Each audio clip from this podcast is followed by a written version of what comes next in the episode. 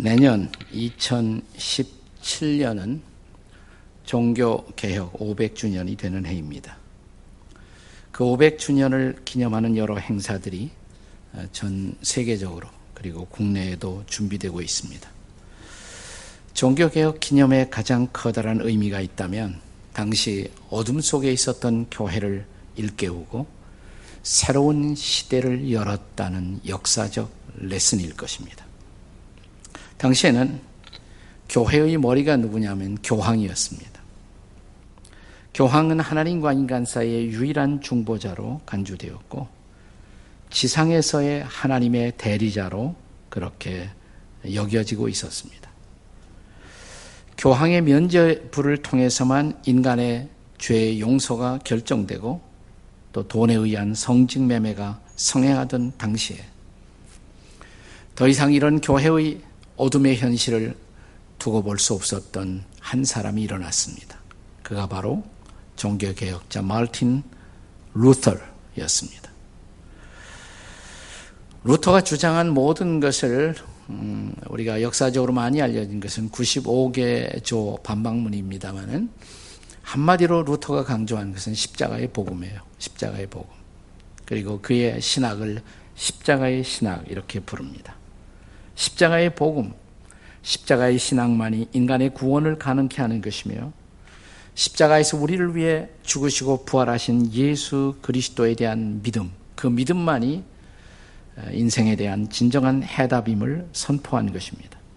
그리스도의 십자가의 죽음으로 그는 인류의 죄값을 이미 지불하셨고 십자가를 통해서만 우리는 하나님과 평화할 수가 있으며 오직 그리스도를 믿음으로써만 의롭다함을 얻을 수가 있다. 소위 칭의의 은총을 입는다고 선포한 것입니다. 그런 루터의 성경적 선포에 의해서 새로운 교회들이 태어나고 일어나고 또 새로운 생각들에 의한 새로운 시대가 문을 열기 시작한 것입니다.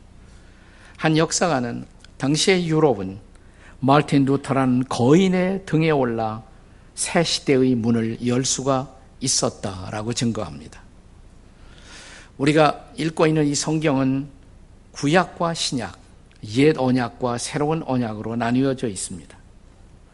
구약 시대를 살고 있던 사람들에게 새로운 언약의 선포는 바로 새로운 시대의 도래를 뜻하는 것이었습니다. 그리고 예수님이 메시아로 오시고 있다, 오셨다. 이것이 바로 새로운 언약의 초점이었던 것입니다. 예수님을 구세주로 메시아로 만난 최초의 제자들은 바로 이 구약과 신약의 전환 과정을 살고 있었던 사람들이었습니다. 자, 그 예수님이 오시고 나서 이제는 많은 시간이 흘렀습니다. 2000년 이상이 흘렀습니다. 그렇지만 2000년이 흘렀지만 아직도 예수님이 메시아라는 것을 모르고 있는 사람들이 있다면 그들은 구약시대에 속한 사람이라고 할 수가 있어요. 자, 그들의 인생이 변화되기 위해서 필요한 것은 뭘까? 이 새로운 시대가 밝아왔다는 그 환상, 그 비전을 통해 예수님이 정말 누구인가를 성경적으로 발견할 수가 있어야 합니다. 자, 그때만 우리는 새로운 삶을 살고 새로운 시대를 볼 수 있고 새로운 인생의 길을 걸어갈 수가 있다는 것입니다. 자, 이런 구약에서 신약으로 전환하는 전환기에 환상을 보고 예수님을 만나고 또 이런 새로운 시대를 여는 일에 쓰임을 받았던 예수님의 중요한 제자 가운데 한 사람이 오늘 본문에 보면 바로 나다나엘이라는 제자였습니다.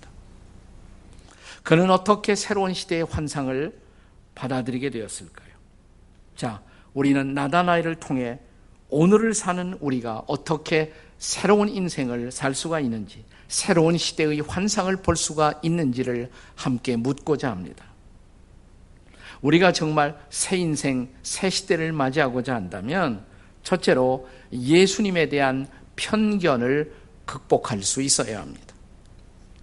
지금도 우리가 우리 주변에 예수 안 믿는 사람들 만나서 대화를 하다 보면 그들이 예수 믿지 못하는데 어떤 정당한 이유가 있다라기보다도 예수님에 대한 어떤 선입견, 편견이 그들을 붙들고 있는 모습들을 우리는 종종 발견합니다.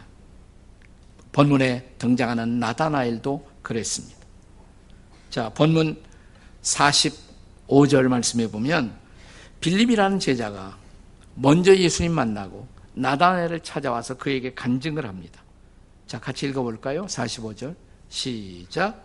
빌립이 나다나엘을 찾아 이르되 모세가 율법에 기록하였고 여러 선지자가 기록한 그 일을 우리가 만났으니 요셉의 아들 나사렛 예수니라.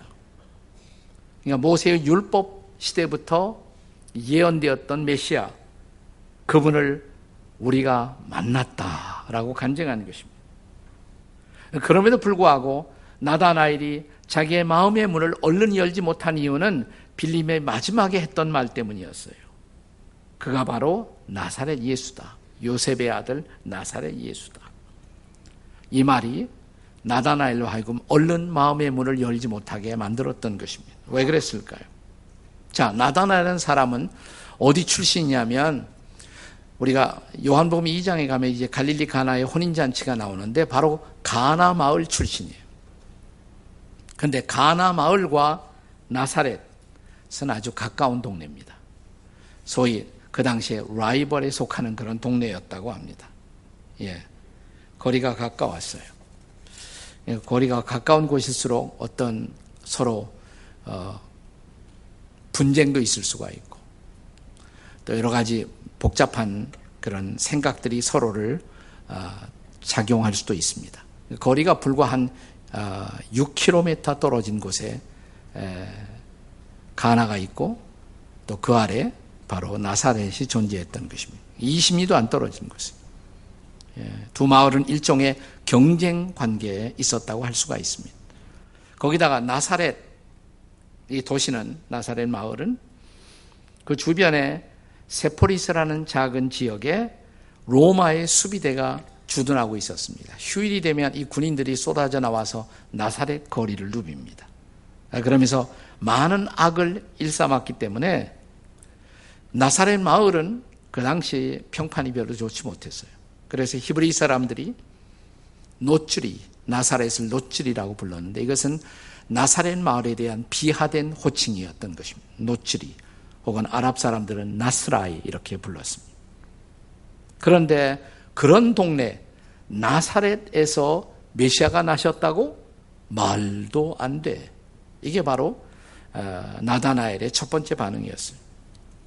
또 오늘 본문 48절에 보시면 예수님은 나다나엘이 무화과 나무 아래 있은 것을 보셨다, 아셨다라고 말씀을 하십니다. 네, 무화과 나무 아래 있었다는 것은 그 당시 유태인들에게 매우 중요한 의미가 있어요. 탈무드에 보면 유대인 남자들은 하루에 한 번쯤은 반드시 무화과 나무 그늘 아래 가서 무화과 나무가 굉장히 많죠. 거기에는 굉장히 많습니다. 그 나무 그늘 아래 가서 성경을 읽는 것이 유대인 남자들의 정당한 의무다 이렇게 되어 있었습니다. 그러니까 날마다 성경 읽다 보면 성경을 어느 정도 알 거 아니에요? 그러니까 나다나엘은 성경에 의하면 메시아는 구세주는 유대 땅 베들렘에서 나셔야 한다. 이 지식이 있었을 거란 말이죠. 근데 유대 땅 베들렘이 아니고 뭐 나사렛? 나사렛에서 메시아가 나왔다고. 예. 물론 성경에 의하면 메시아는 유대 땅 베들렘에서 탄생하실 것으로 예언되어 있습니다. 근데 그것이 성경의 전부가 아니에요. 우리가 성경을 접근할 때도 문제는 성경에 이런 구절은 알아도 또 그것을 보완하는 다른 구절을 알지 못할 때 우리는 편견에 빠질 수도 있습니다. 자, 한번 마태복음 2장 23절의 말씀을 함께 같이 읽도록 하겠습니다. 마태복음 2장 23절입니다. 다 같이 시작. 나사렛이란 동네에 가서 사니 이는 선지자로 하신 말씀에 나사렛 사람이라 칭하리라 하신 말씀을 이루려 함이니라. 성경에 이런 말씀도 있거든요. 자, 예수님은 베들렘에서 탄생하셔야 돼요. 그러나 지금 방금 읽은 말씀에 보면 나사렛에 가서 베들렘에서 탄생은 하지만 성장은 어디 가서 하세요? 나사렛에서. 그리고 그분은 어떻게 불리워질 것이다? 나사렛 사람이라고 불리워지리라 라고 선지자가 예언했다는 것입니다. 그건 몰랐던 거예요. 그러니까 성경의 이 구절은 알았지만 다른 면에서 그는 전체를 보지 못하는 무지 속에 있었던 것입니다. 이 무지야말로 사실은 편견의 가장 거대한 원천이라고 할 수가 있습니다. 우리가 전체를 볼 수 있다면, 알 수 있다면 편견에 사로잡힐 필요가 없죠. 저는 편견 그러면 늘 생각나는 책이 하나 있는데, 네, 제가 젊은 날 읽었던 세계적인 명적 가운데 오만과 편견 생각나시죠? 오만과 편견. Pride and Prejudice. 영화도 나왔어요. 오만과 편견. 자, 이 책의 주인공 엘리자베스라는 여인이 이제 사랑을 하는 이야기. 결혼에 꼴이 나기 위해서 그녀가 극복해야 할 가장 중요한 문제가 뭐냐면 편견이었어요. 그 남자를 딱 본 순간 첫인상이 심어졌단 말이에요. 그 첫인상이 뭐냐면 오만한 남자. 아주 차가운 사람이었습니다. 이것 때문에 굉장히 힘들어해요.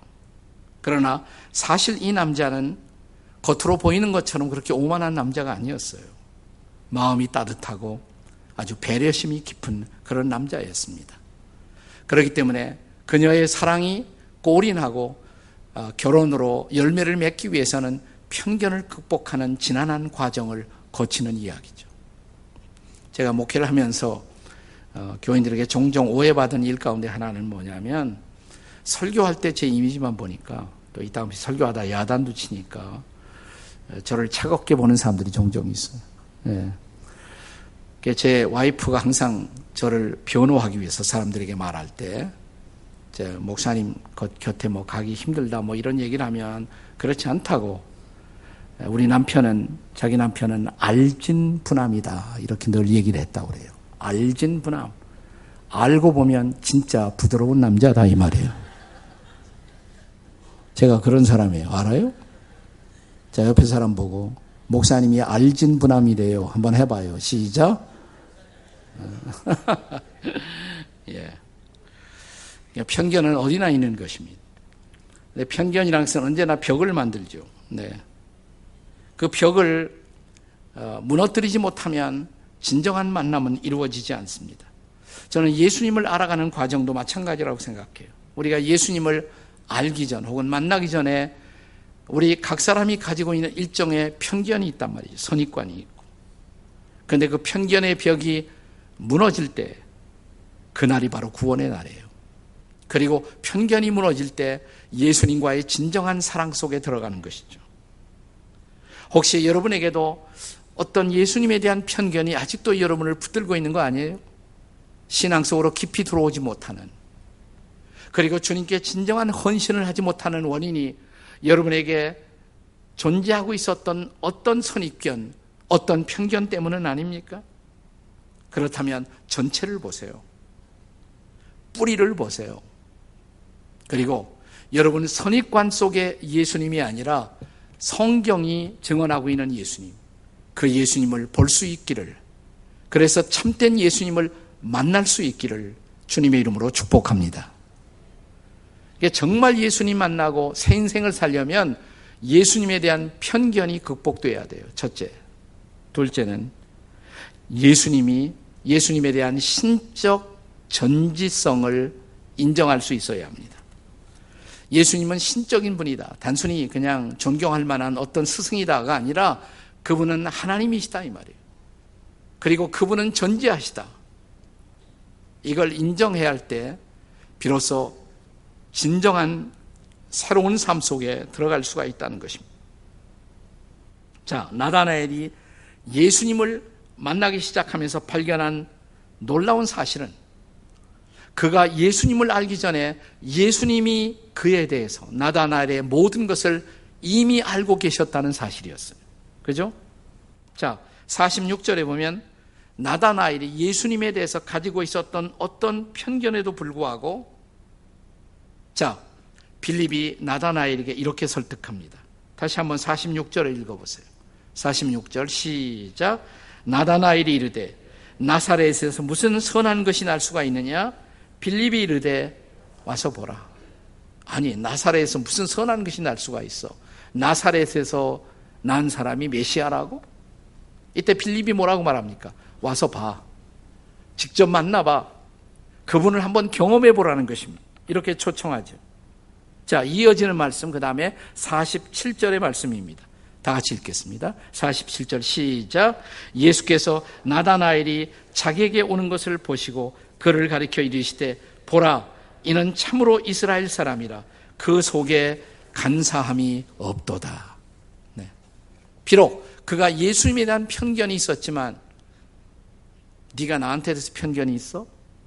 나도 너 상대 안 해. 예수님은 그렇게 대하지 않으셨단 말이죠. 비록 네가 나에 대해서 편견이 있지만 난 널 알아. 넌 정직한 사람이야. 넌 결코 간사한 사람이 아니고 너는 이중인격자가 아니고 너는 솔직한 사람이야. 그걸 칭찬하신 거예요. 예수님이. 자, 이 말을 듣는 순간 자기 내면의 정직성을 그분이 알고 계시다는 사실 앞에 편견의 벽이 무너지기 시작합니다. 자, 그러면서 48절에 나다나일이 뭐라고 반응을 보입니까? 자, 48절 시작되는 부분. 시작. 나다나일이 되 어떻게 나를 아시나이까? 생각이 변했죠. 어떻게 저를 아세요? 어떻게 저를 아시나이까? 네. 다음 순간 예수님은 더 놀라운 사실을 그에게 제시하십니다. 자, 이어지는 말씀. 예수께서, 시작. 예수께서 대답하여 이르시되, 빌립이 너를 부르기 전에 네가 무화과 나무 아래 있을 때 보았노라. 빌립이 너 보고 말이야. 예수 만나보라고. 나사렛 예수. 그러기 전에 난 너를 보고 있었어. 네가 무화과 나무 아래 있었잖아. 거기서 네가 생각하고 있었던 것, 성경을 읽고 있었던 내 모든 모습을 나는 다 알고 있었어. I know you. 내가 널 알고 있었어, 이 말이. 자, 아니, 나의 속 깊은 내면도 내가 사람들을 피해 저 나무 그늘 안에서 성경을 읽고 있던 내 모습까지 아시는 저분, 도대체 저분은 어떤 분이란 말인가? 네, 마침내 그는 자기의 친구 빌립이 고백했던 그 고백 앞에 자신도 드디어 동의하게 되죠. 49절입니다. 같이 읽습니다. 49절 시작 나다나일이 대답하되 라비어 당신은 하나님의 아들이시요 당신은 이스라엘의 임금이로소이다. 당신은 나의 모든 것을 아시는 분 하나님의 아들 아니 당신이 바로 하나님 그리고 이스라엘의 진정한 통치자 왕 이것은 당신은 위대한 스승이십니다. 그 정도가 아니에요.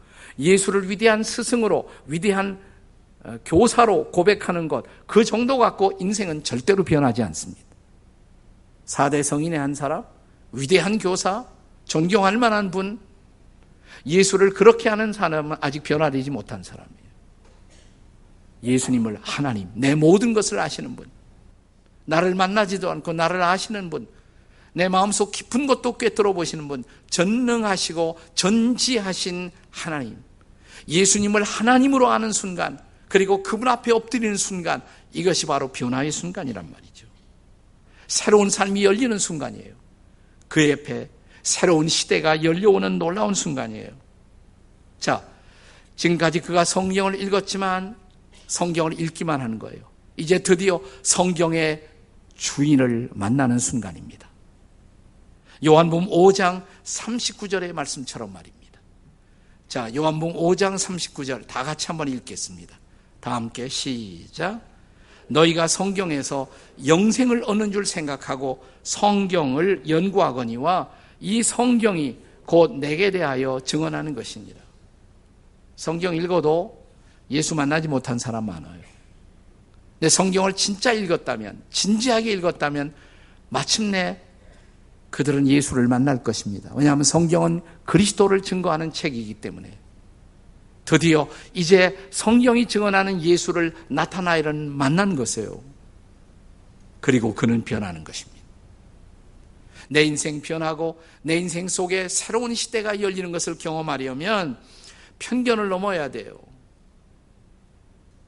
나를 향해 다가오시는 그분이 예수가 하나님이라는 것을 인정하고 고백해야 합니다. 그리고 세 번째로 그분이 그 예수님이 바로 나의 중보자이심을 신뢰할 수가 있어야 합니다. 자, 예수께서 나다나이를 만나지도 않으시고 그가 무화과 나무 그늘 아래 있었던 것을 알았다는 보셨다는 그 놀라운 선언은 그분이 바로 단순히 인간성을 가진 탁월한 분이 아니라 그분이 신성을 지니신 분이라는 것을 보여주는 것입니다. 자, 그래서 놀라워하고 있던 나다나엘에게 예수님은 더 놀라운 사실을 그에게 계시하십니다. 자, 50절 말씀 보세요. 50절 다 같이 시작. 예수께서 대답하여 이르시되 내가 너를 무화과 나무 아래서 보았다므로 믿느냐? 이보다 더 큰 일을 보리라. 내가 너 만나지 않았지만 네가 무화과 나무 아래 있었다는 것을 지적했더니 네가 놀라지. 근데 말이야, 그보다 더 놀라운 사실을 네가 보게 될 것이야. 자, 그가 보게 될 더 놀라운 일, 더 놀라운 사실 뭘까요? 51절. 자, 51절 말씀 다 같이 읽겠습니다. 시작. 또 이르시되 진실로 진실로 너에게 이르노니 하늘이 열리고 하나님의 사자들이 인자 위에 오르락 내리락 하는 것을 보리라. 자, 이 말씀의 배경을 우리가 제대로 이해하기 위해서는 창세기 28장을 알아야 돼요. 창세기 28장. 자, 창세기 28장에 어떤 내용이 있습니까? 야곱이라는 사람이 자기 형님 에서의 장자권이 탐이 나서 형을 속여서 장자권을 뺐습니다. 형이 화가 났죠. 너희는 내가 가만두지 않겠다. 도망을 가요, 야곱이. 자기 외삼촌 라반의 집으로 도망을 갑니다. 자, 집을 떠나 60km 이상의 길을 가다가 그가 한밤중 광야에서 밤을 지내게 됩니다. 보니까 돌이 하나 있어요. 돌 베개를 하고 하늘을 바라보고 누워 잠시 잠을 청했을 때 그가 한 환상을 봅니다. 그 환상이 뭐예요? 하늘에서 사닥다리가 쫙 내려와요. 천사들이 오르락 내리락 해요. 보니까 사닥다리 맨 위에 하나님이 계세요. 하나님이 말씀하실 나는 아브라함의 하나님, 이삭의 하나님, 그리고 너 야곱의 하나님이다. 두려워하지 말아라. 내가 너를 위해서 좋은 인생을, 좋은 미래를 준비했다. 네가 앞으로 가는 동안에 나를 신뢰한다면, 나를 의지한다면 너 두려워할 필요 없어. 네 먹을 것, 입을 것 내가 다 책임질게. 이런 놀라운 환상을 본 거예요. 놀라운 환상. 자, 오늘 본문에 그 얘기를 하시잖아요. 근데 왜 예수님이 그 이야기를 나다나엘에게 하셨을까요? 자, 오늘 본문의 이야기와 창세기 28장에서 틀린 것이 뭐가 있습니까?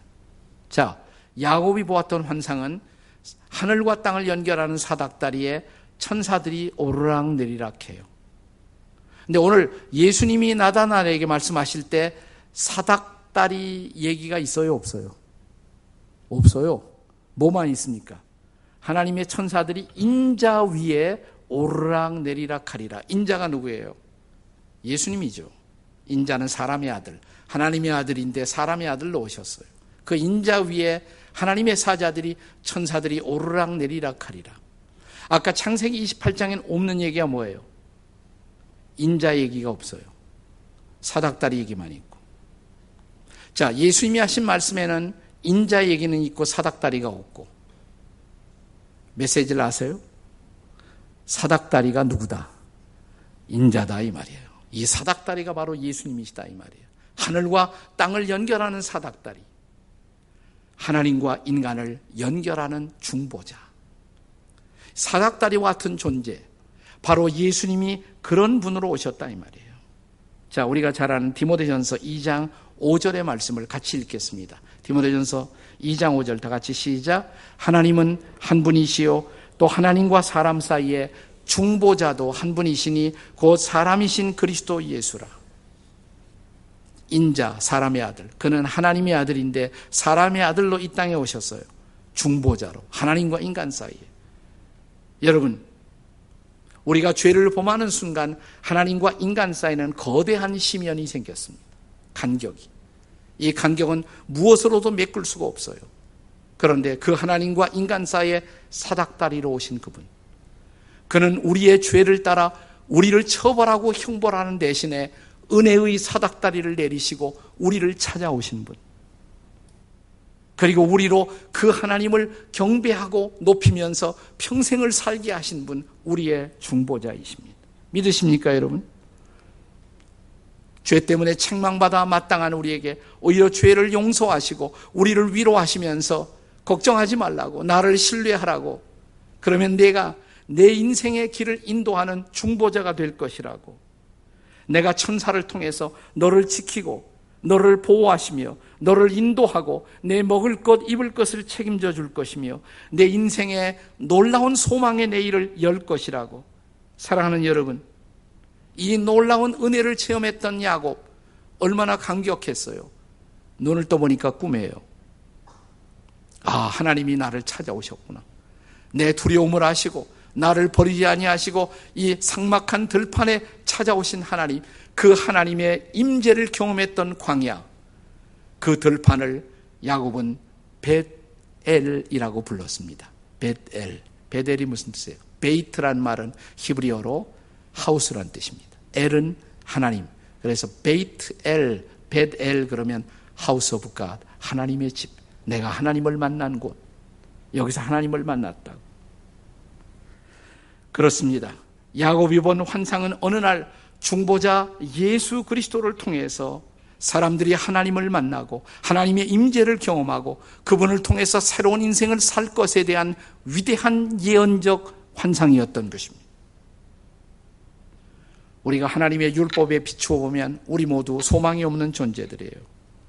우리는 그분의 심판, 그분의 형벌을 피할 수가 없어요. 하나님 앞에 나아갈 수 있는 길은 단절되어 있어요. 나는 그분에게로 나아갈 수가 없어요. 근데 그분이 우리를 찾아오셨어요. 마치 사닥다리를 내리시고 나에게 찾아오신 분, 인간에게 찾아오신 분. 예수를 믿는 순간 우리는 죄 사함을 받고 저 위에 계신 그분을 찬양하고 경배하며 새로운 인생을 살게 하신 이 놀라우신 분, 그분 안에서 우리는 모든 두려움을 사라지고 새 인생, 새로운 약속, 새로운 시대를 향한 새로운 걸음을 시작할 수가 있는 줄로 믿습니다.